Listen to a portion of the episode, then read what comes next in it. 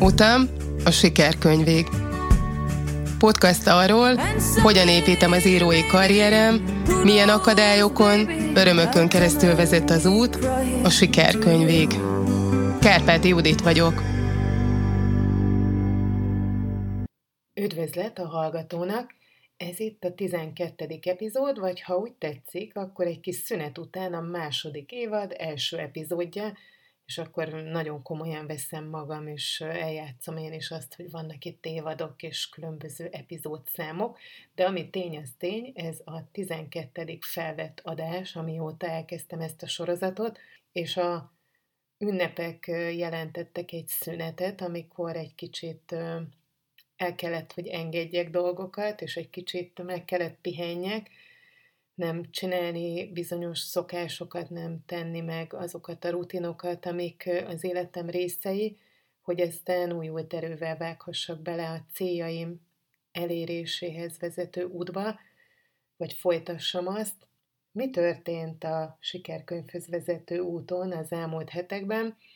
Máskor is beszéltem már arról, hogy talán akkor történik a legtöbb, amikor éppen pihenés van, amikor valami felszín alatt zajló folyamat érlelődik. Talán most is ez történt, de azért történtek tevőleges dolgok is, hiszen mégiscsak a naptári évszabdal valahogyan egy időszakot számunkra, emberek számára értékelhetővé vagy feldolgozhatóvá. Így én is erre az évemre kiíródtam magamra különböző feladatokat a célom elérésének érdekében, és ezek a feladatok inkább több időt kaptak, mint kevesebbet, és talán ez egy fontos dolog. Minden egyes feladat megkapja a maga idejét, hogy ne egy sürgetettséget érezzek, és ez nagyon nagy kihívás tulajdonképpen, mert ugye aki hallgat, az tudja, hogy mennyire elkötelezett vagyok. Mindemellett magamat le kell lassítanom, és el kell fogadnom, elfogadtatom magammal azt, hogy bizonyos dolgok időt igényelnek, és hogyha egy teljes életet nézek, és nem pedig azt, hogy csak is a munkának, és csak is a szenvedélyemnek hódolok, akkor meg kell engednem azt, hogy ez több időt igényeljen, ez az út, ennek a célnak az elérése, hiszen az sehova nem vezet, vagy nem hiszem, hogy jóra vezet, hogyha én az életemet áldozom arra, hogy elérjem olyan módon, hogy mellette egy csomó más szerepem pedig csorbát szenved. Úgyhogy kénytelen vagyok saját magamnak határt szabni a saját magam érdekében. Az egyes részfeladatok időigénye az biztos, hogy egy exakt időigény, ugyanakkor szándékosan többre terveztem, és érdekes volt az a megfigyelésem, hogy csupán az előkészítő munkák, azok milyen nagyon sok időt vesznek igénybe. Ezek a tervezési munkálatok történtek tehát a pihenésen túl, és az elképzelések kialakításán túl, annak a keretrendszernek a kialakításán túl, ami az én életem. Erről még azért néhány szót mondok, saját magamnak is emlékeztetőül, ahhoz, hogy a könyvem megszülessen, és itt nem a műre, nem a tartalomra gondolok, hiszen az már elkészült. Ennek a kereteit, ennek a bekerülését, ahhoz, hogy ennek a háttere adott legyen, ehhez dolgoznom kell, ehhez szükség van arra, hogy a munkámat elvégezzem, és ez egy külön szeretett projekt egyébként az életemben, nagyon szeretem a munkámat, és hát, mint ahogy már említettem is korábban, nagy cégeknek gyártok podcastokat, és most már több számban mondom, mert évekig egyetlen cég volt, akinek ezt megtettem, de mivel szeretném az anyagi bázisomat, az anyagi biztonságomat még nagyobb alapokra helyezni pont a könyv érdekében, ezért eljöttem, hogy ezt a hosszú évek munkájának tapasztalatát és tudását, azt most pénzbe fogom konvertálni, és hát ennek egyik ékes bizonyíték, hogy lett még egy nagy ügyfelem, és ebben az évben ezt a tevékenységemet ki fogom bővíteni, tehát nem egy vagy két cégnek fogok ilyen sorozatokat gyártani, hanem annyinak, amennyit megkíván ez a büdzsé, amit én magamnak terveztem. ami önmagában is egy embert követelő feladat, egy projekt, amit akár valaki tekinthet úgy is, hogy neki ennyi elég, és ez a munkája, de hát nekem itt van ez a hivatás. Mindemellett a könyvkiadás és a munkám projektjei mellett ott van maga az írás. Az elkészült írásaim mellett a regényemen dolgozom, és azt is szeretném ebben az évben, hát ha nem is befejezni, de egy olyan fázisba eljuttatni, hogy mire az első könyvemet kiadom, addigra már a második is készen állva várakozzam. Ugyanakkor emellett itt vannak ezek a igencsak időigényes, és tulajdonképpen teljesen saját magam követelményeinek megfelelni vágyó kis projektek, mint a vasárnapi írások, és ez a podcast, amik szintén igénylik az időt. És hogyha még ez mind nem volna, akkor természetesen van egy családom, egy fiam, akinek az életét követnem kell, akinek rendelkezésére kell állnom, és szeretnék is állni, egy férjem, és egy női mi voltom, ami egyre szabadabban követeli magának a teret, így az 50. évenben, hiszen most, hogy betöltöttem a 49-et, már az 50-ben vagyok, és ez fog elkövetkezni, és nagyon szeretném ebben az évben ezt még teljesebben megélni. Most élem a legjobb korszakomat, a legjobb éveimet, és ennek teret akarok adni. Mindezeket a dolgokat egybe gyúrva, hát látható, hogy ez egy elég komplex feladat. Mesélem most azt a felfedezésemet, azt a felismerésemet, amire rájöttem. Évekkel ezelőtt kezdtem el rendszeressé tenni a testedzést, ami azt jelenti, hogy nagyon következetesen hetente 3-szor elvégzem az edzéseimet, és hát tényleg nagyon ritka, hogy ettől a 3-tól eltekintek, és mellette természetesen ott van Pablo, a kutyám, aki napi szinten igényli a hosszú sétákat, tehát tényleg mondhatom, hogy egy nagyon mozgékony életet élek, és a testmozgás volt az a tevékenység, ami sokkal következetesebbé tett a munkában is, tehát az az erőfeszítés, amit a következetes heti edzések szokásáttételével kialakítottam, ezeknek a szokásoknak a kialakítása, a testi erőfeszítés beépítése rendszer szinten az életembe azt az eredményt hozta magával, hogy a munkában is sokkal kitartóbb és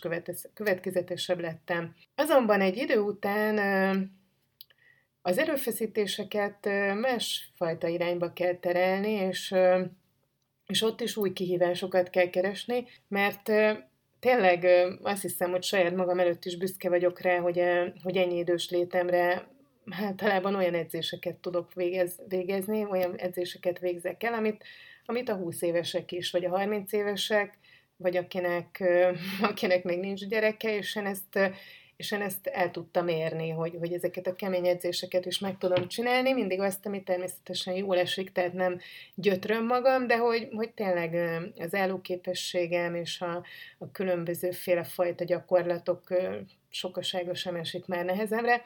Azonban volt egy olyan érzésem, hogy bizonyos dolgokat kerülök, és rájöttem arra, hogy nagyon kemény tudok lenni, és nagyon kitartó tudok lenni, ugyanakkor nagyon kevéssé jó a koordinációm. Ami azt jelenti, hogy ha sokféle fajta testrészt kell egyszerre, vagy különbözőképpen mozgatni, akkor ez nekem annyira nem megy jól, és kerülöm is ezeket a fajta kihívásokat.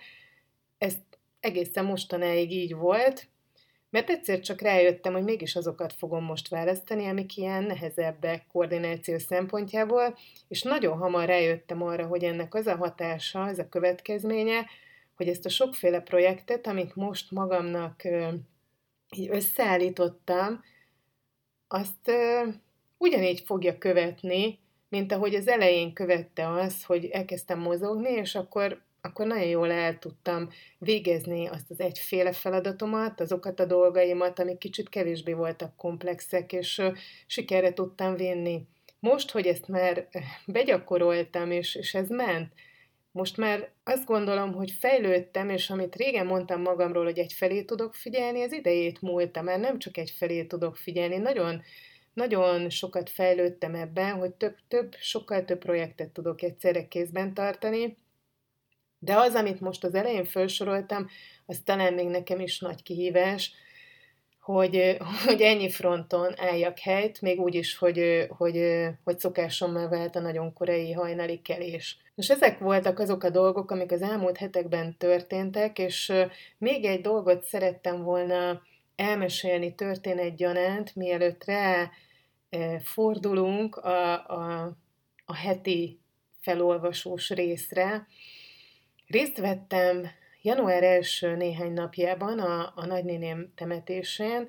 Aki hallgat, azt tudja, hogy ez egy komoly esemény volt az életemben a tavalyi év vége felé, hogy ő meghalt, és az élet úgy hozta, hogy január legelejére került a temetésének az időpontja, ráadásul nem Magyarországon, hanem Németországban került erre sor, és ez egy nagy kihívás volt számomra, hogy autóval el kell utazni, és néhány napot ott kell tölteni, illetve ilyen rövid idő alatt megjárni ezt az utat, és ezt az érzelmi utazást is megtenni.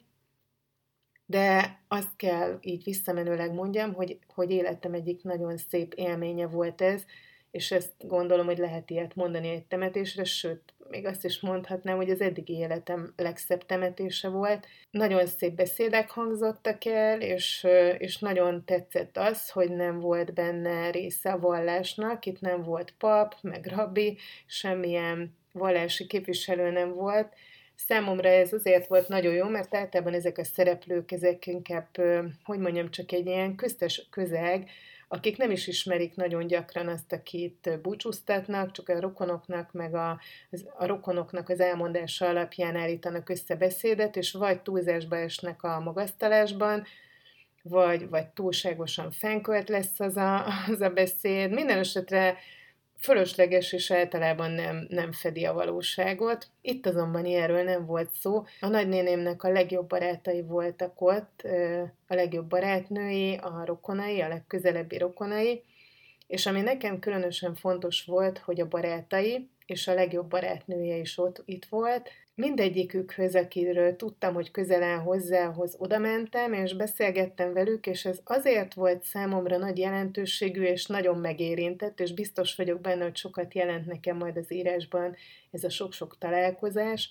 mert ő az életét Németországban élte, ennél fogva mi nem ismertük ezeket az embereket, csak az ő esetleges elbeszéléseiből, keveredtek nevek, arcokat nem tudtunk kötni, nem tudtam kötni ezekhez a nevekhez, és amikor ő itt járt, akkor nem feltétlenül a barátairól mesélt nekünk, bár tudtunk ezekről a szereplőkről. Azáltal, hogy ezekkel az emberekkel beszélgethettem, olyan közeli érzésem volt, mintha Jutka, a nagynéném is ott volna. Áldását adná arra, hogy ezekkel az emberekkel én kapcsolatba lépjek, mivel ő nagyon szerette őket, és nagyon jó barátai voltak ezek az emberek, ezért azt éreztem, hogy ezek az emberek kicsit az én barátaim is, hiszen ha valaki, akit ennyire szeretsz, és ilyen jól ismersz, ezeket az embereket választotta, akkor ezek az emberek hasonló értékekkel bírnak, mint te, mint én. A legjobb barátnője is ott volt, akivel különösen jót beszélgettem, bár egy viszonylag rövid beszélgetés volt, ám előremutató. Elmondtam neki, hogy ki vagyok, és tudott mindent. Mindent tudott rólam, mindent tudott a családomról, hiszen a legjobb barátnőjéről volt szó, aki nagyon sokat mesélt rólunk, a családjáról, az utazásairól, és rólam is, az írói ambícióimról is mesélt neki a nagynéném. Ahogy a szemébe néztem, ahogy megöleltük egymást, ahogy megszorította a kezemet, én pontosan tudtam, hogy nyertem egy embert általa, egy ismeretlent, akit eddig sosem ismertem, de a nagynéném az összekötött vele, és ahogy ezt el is mondtam, én nem arra játszom, nem az az én nagy vágyam, hogy országhatároktól függetlenül, nyelvtől függetlenül jussanak el az írásaim sok emberhez, és ennyit talán elárulhatok, hogy az egyik első piac, vagy az egyik első olyan terület, ahol a könyveimet ki fogom adni, az a német nyelvterület, mert nagyon sok mindenféle kötődésem van ehhez, ilyen és olyan. Kicseréltük a címeinket, és biztos vagyok benne, hogy a segítségemre lesz. Még nem tudom, hogy hogyan, de azt biztosan tudom, hogy megcsinálom tervemben. Ennyi volt tehát, amit el szerettem volna mesélni erről a temetésről. Számtalan más dolog is van még, ami kavarog a fejemben, de azt hiszem, hogy ezeket majd beépítem némelyik írásomba, mert olyan megrendítő és szép élmények ezek, amiket talán szóban nem is akarok így elfecsérelni. Amit pedig mai felolvasandó írásnak választottam, annak szintén egy távoli száról, de a nagynéném az ösztönzője, és ezért választottam ezt. A címe pedig az, hogy a rózsa volt öröm. Hogy gyermeke miként vált tőle, az ő világától merőben idegen életet élő felnőtté, hiába kereste, nem találta az okokat. Magában arra jutott, adódnak a földön dolgok, amiknek a menete akkor sem bizonyos ismert szabályszerűségek szerint halad, akként alakul, ha ezek létezése megkívánná azt. A kutatásnak, az apró részletek vizsgálatának szent élete során megbizonyosodott róla, hogy minden dolgok legtitokzatosabbja az, ahogyan egy ember megszületik és felnő, ahogyan az őt ért hatások eredményeképp ott áll egy kész teremtmény. Legkevésbé sem az elvárt jegyeket mutatva, egy részében a biológia, egy másikban a saját kénye szerint kialakulva.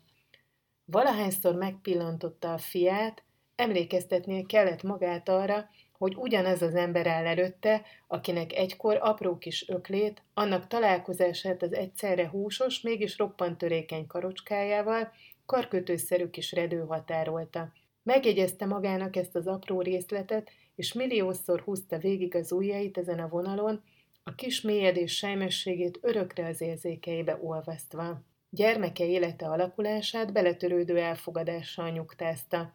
Az elhagyott iskolapad, az egymást folyton váltogató munkák, ötletek, újabb és újabb fellángolások, félbehagyott tervek és kapcsolatok, hol elszomorították, hol bizakodással töltötték el.